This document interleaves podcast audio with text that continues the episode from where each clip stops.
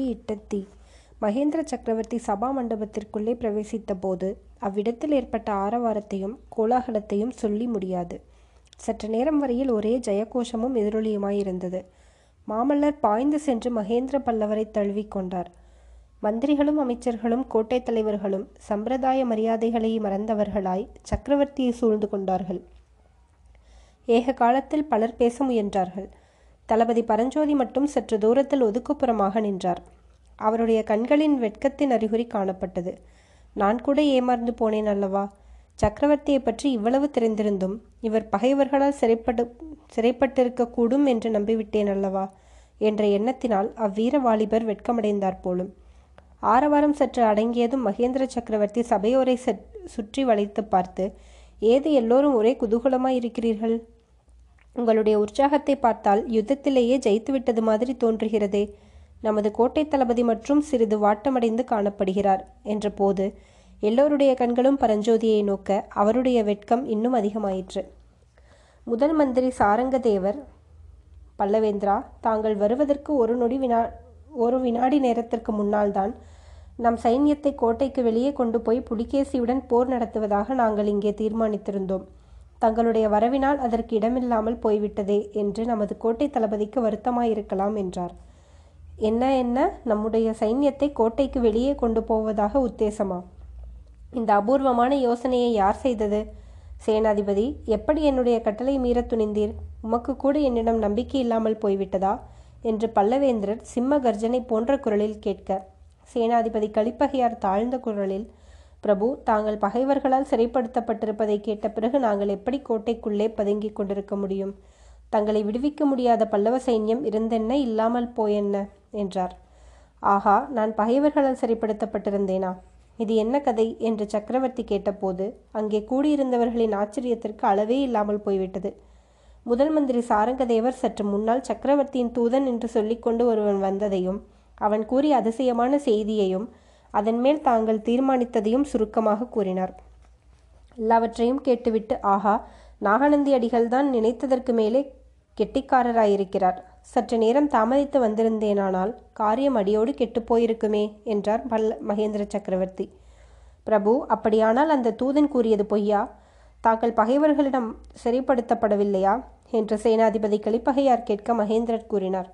அது பொய்தான். நான் பகைவர்களிடம் சிறைப்படவில்லை அப்படி நான் சிறைப்பட்டிருந்தாலும் என்னை விடுவிப்பதற்காக நீங்கள் படை திரட்டி கொண்டு புறப்பட்டிருக்க வேண்டியதில்லை. என்னை விடுவித்துக் கொள்ள எனக்கு தெரியும். முன்பின் தெரியாத தூதனுடைய வார்த்தையை அவ்வளவு கவ்வளவு நீங்கள் நம்பிவிட்டீர்களே? நாகநந்தி நமது எதிரியின் ஒற்றன் என்பதை மாமல்லனாவது பரஞ்சோதியாவது உங்களுக்கு தெரிவித்திருக்கவில்லையா? பிரபு நாங்கள் சிறைப்பட்டீர்கள் என்ற செய்தி என்னுடைய அறிவை குழப்பிவிட்டது. பல்லவகுமாரரும் மனம் கலங்கி போய்விட்டார் என்றார் பரஞ்சோதி. அவன் ஒற்றனா? அப்படியானால் சிங்க இளைச்சனை அவனிடம் எப்படி வந்தது? என்று முதல் மந்திரி கேட்டார். நான் தான் அவனிடம் கொடுத்தேன். இந்த அதிசாமர்த்தியசாலியான ஒற்றனை கைப்பிடியாய் பிடிப்பதற்காகவே நான் வடக்கு போர் முனையிலிருந்து போயிருந்தேன். பிரபு எதிரியின் ஒற்றனிடம் சிங்க இளைச்சனை ஏன் கொடுத்தீர்கள்? கொடுத்தபோது அவன் ஒற்றன் என்று தெரியாதா? ஒன்பது மாதத்திற்கு முன்னாலேயே தெரியும். நமது கோட்டை தளபதி காஞ்சிக்கு வந்த அன்றே எனக்கு சந்தேகம். என் மனதில் உதித்தது. வாதாபியொற்றர்கள் பல்லவ ராஜ்யமெங்கும் பௌத்த சங்கங்களின் மூலமாக வேலை செய்து வருவதை அறிந்தேன். அவர்களை எல்லாம் பிடிப்பதற்காக இத்தனை நாளும் நாகநந்தியை வெளியே விட்டிருந்தேன். கோட்டை முற்றுகை தொடங்குவதற்குள் நாகநந்தியை எப்படியாவது பிடித்துவிட வேண்டுமென்று தீர்மானித்து கொண்டு தெற்கே போனேன். கடைசியாக மண்டபப்பட்டு கிராமத்தில் கண்டுபிடித்தேன். என்ன மண்டபப்பட்டிலா? என்று மாமல்லர் தூக்கி வாரி போட்டவராக கேட்டார். ஆமாம் மாமல்லா மண்டபப்பட்டிலேதான். அங்கே நமது ஆயனரையும் சிவகாமியையும் கூட பார்த்தேன். அவர்களை பெரும் வெள்ளத்திலிருந்து நீர் காப்பாற்றியது பற்றி சொன்னார்கள். இருவரும் சந்தோஷமாயிருக்கிறார்கள். ஆயனர் அங்கே மலைக்கோயில் அமைக்கும் பணியில் ஈடுபடுவதற்கு தக்க ஏற்பாடு செய்துவிட்டு வந்திருக்கிறேன்.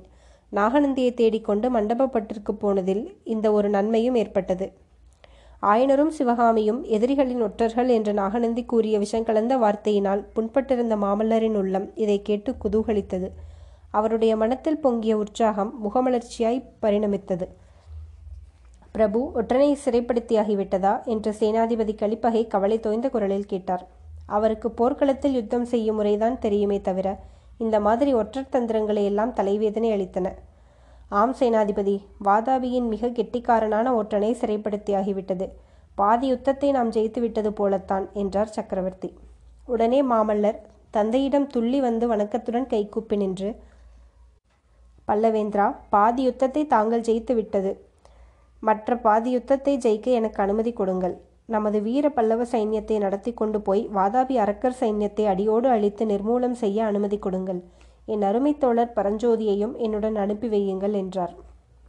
அப்போது மகேந்திர பல்லவர் மாமல்லரை தழுவிக்கொண்டு குழந்தாய் உன்னுடைய வீரத்தை மெச்சுகிறேன். ஆனால் கொஞ்சம் நான் சொல்லுவதை கேள் என்று கூறிவிட்டு சபையோர்களை பார்த்து மந்திரிகளே அமைச்சர்களே கோட்டை தலைவர்களே எல்லோரும் சற்று செவி கொடுத்து கேளுங்கள். இந்த யுத்தத்திற்கு ஆதி மூலமான காரணத்தை உங்களுக்கு சொல்லுகிறேன். பிறகு உங்களுடைய விருப்பம் என்ன என்பதை எனக்கு தெரிவியுங்கள் என்றார். நிசப்தம் நிலவிய மந்திராலோசனை சபையை பார்த்து மகேந்திர பல்லவர் மேலும் கூறியதாவது நான் இளம் பிள்ளையாயிருந்த போது யுத்தம் என்னும் எண்ணமே இல்லாதவனாயிருந்தேன். என் தந்தை சிம்ம விஷ்ணுவின் வீரப்புகழ் தென்னாடெங்கும் பரவியிருந்தது. நான் பிறப்பதற்கு முன்னாலேயே என் தந்தை கீழே சோழ நாட்டை பல்லவ ராஜ்யத்துடன் சேர்த்து கொண்டார். உறையூர் சோழர்களை அடக்கி கப்பம் கட்ட செய்தார். பாண்டியர்களையும் கர்வபங்கம் செய்தார்.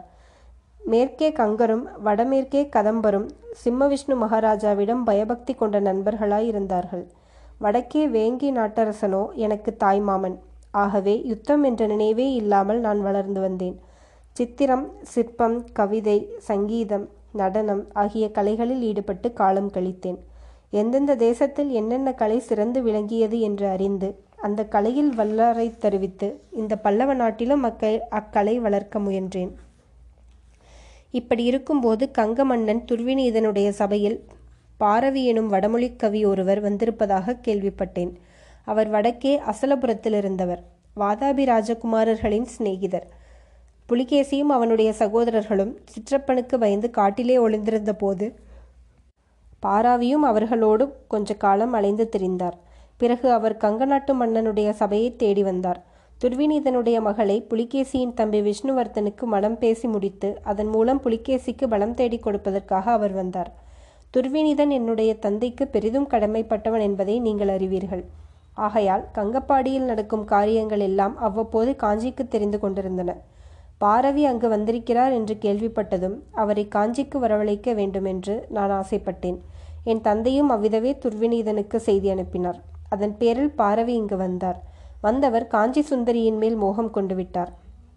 இந்த காஞ்சி நகரின் திருக்கோயில்களும் ராஜவீதிகளும் பூந்தோட்டங்களும் பாரவியை அடியோடு கவர்ந்துவிட்டன புலிகேசி வாதாபி சிம்மாசனத்தில் ஏறிய பிறகு அவனும் அவன் தம்பி விஷ்ணுவர்த்தனுக்கும் பாரவிக்கும் ஓலை மேல் ஓலையாக விடுவித்துக் கொண்டிருந்தார்கள்.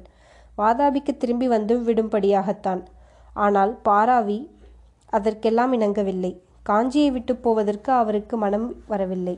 புலிகேசியின் ஓலைகளுக்கெல்லாம் பாராவி தம்மால் வர முடியாதென்று மறு ஓலை அனுப்பினார். அவற்றில் காஞ்சி நகரை பற்றி வர்ணனைகள் செய்தார். அந்த ஓலைகளில் ஒன்றிலேதான் புஷ்பேஷு ஜாதி புருஷேஷ விஷ்ணு நாராஷி ரம்பா நகரேஷு காஞ்சி என்ற ஸ்லோகத்தை அவர் எழுதினார். இதையெல்லாம் அப்போது படிக்கையில் எனக்கு எவ்வளவோ சந்தோஷமாயிருந்தது. ஆனால் அப்போது அந்த பாராவி கவி மூட்டிய தீதான் இப்போதும் இந்த பெரும் யுத்தத்திற்கு மூண்டிருக்கிறது. புலிகேசி பாராவிக்கு எழுதிய ஓலை ஒன்றில் என்றைக்காவது ஒரு நாள் நான் காஞ்சி நகருக்கு வருவேன். உம்முடைய வர்ணனைகள் எல்லாம் உண்மைதானா என்று பார்ப்பேன் என்று எழுதியிருந்தான். அதுவும் எனக்கு பெருமையாயிருந்தது. அப்போது வாதாபி சக்கரவர்த்தி காஞ்சிக்கு வரும்போது அவருக்கு பிரமாதமான வரவேற்பு நடத்த வேண்டும் என்று எண்ணியிருந்தேன். ஆனால் சபையோர்களே நான் நினைத்ததற்கு மாறாக இப்போது கோட்டை கதவுகளை சாத்தி வாதாபி சக்கரவர்த்தியை வெளியில் நிறுத்த வேண்டியிருக்கிறது. இத்தனை நேரமும் சபையோர் அனைவரையும் போல ஆவலுடன் மகேந்திரர் கூறிய வரலாற்றை கேட்டுக்கொண்டிருந்த மாமல்லர் குறுக்கிட்டு பல்லவேந்திரா எதற்காக நம் கோட்டை கதவுகளை சாத்தி தாளிட வேண்டும்? வேல்களையும் வாள்களையும் கொண்டு புலிகேசியை ஏன் வரவேற்கக்கூடாது என்றார். ஆம் வரவேற்கத்தான் போகிறோம். நமது கோட்டை சுவர்களின் மீது பல்லவ வீரர்கள் நின்று வாள்களாலும் வேல்களாலும் சலுக்கர்களை வரவேற்பார்கள். வரவேற்று நமது அகழிகளில் உள்ள முதலைகளுக்கு விருந்தளிப்பார்கள். நான் சொல்ல ஆரம்பித்ததை முழுவதும் சொல்லிவிடுகிறேன். அந்த அரக்கன் புலிகேசி நமது காஞ்சி சுந்தரியின் மேல் எத்தனை மோகம் கொண்டிருக்கிறான் என்பதை நேரிலே நானே பார்த்தேன். ஆஹா காஞ்சியின் சௌந்தரியத்தை நான் வர்ணிக்க ஆரம்பித்ததும் அவனுடைய கண்கள் எப்படி ஜொலித்தன தெரியுமா? இதென்ன புலிகேசியை தாங்கள் நேரில் பார்த்தீர்களா? எங்கே எப்போது என்று சாராங்கத்தேவர் கேட்டார். வடபெண்ணை நதிக்கரையில் சலுக்கர் படைக்கு நடுவில் அவனை நான் பார்த்தேன் என்று மகேந்திரர் கூறியதும் சபையில் பெரும் வியப்புக்கு அறிகுறியான ஆகாரம் எழுந்தது. பிரபு இப்படியெல்லாம் தங்களை அபாயத்திற்கு உட்படுத்தி கொள்ளலாமா? இந்த பெரிய பல்லவ ராஜ்யம் தங்கள் ஒருவரையே நம்பியிருக்கிறதே என்றார் முதல் அமைச்சர்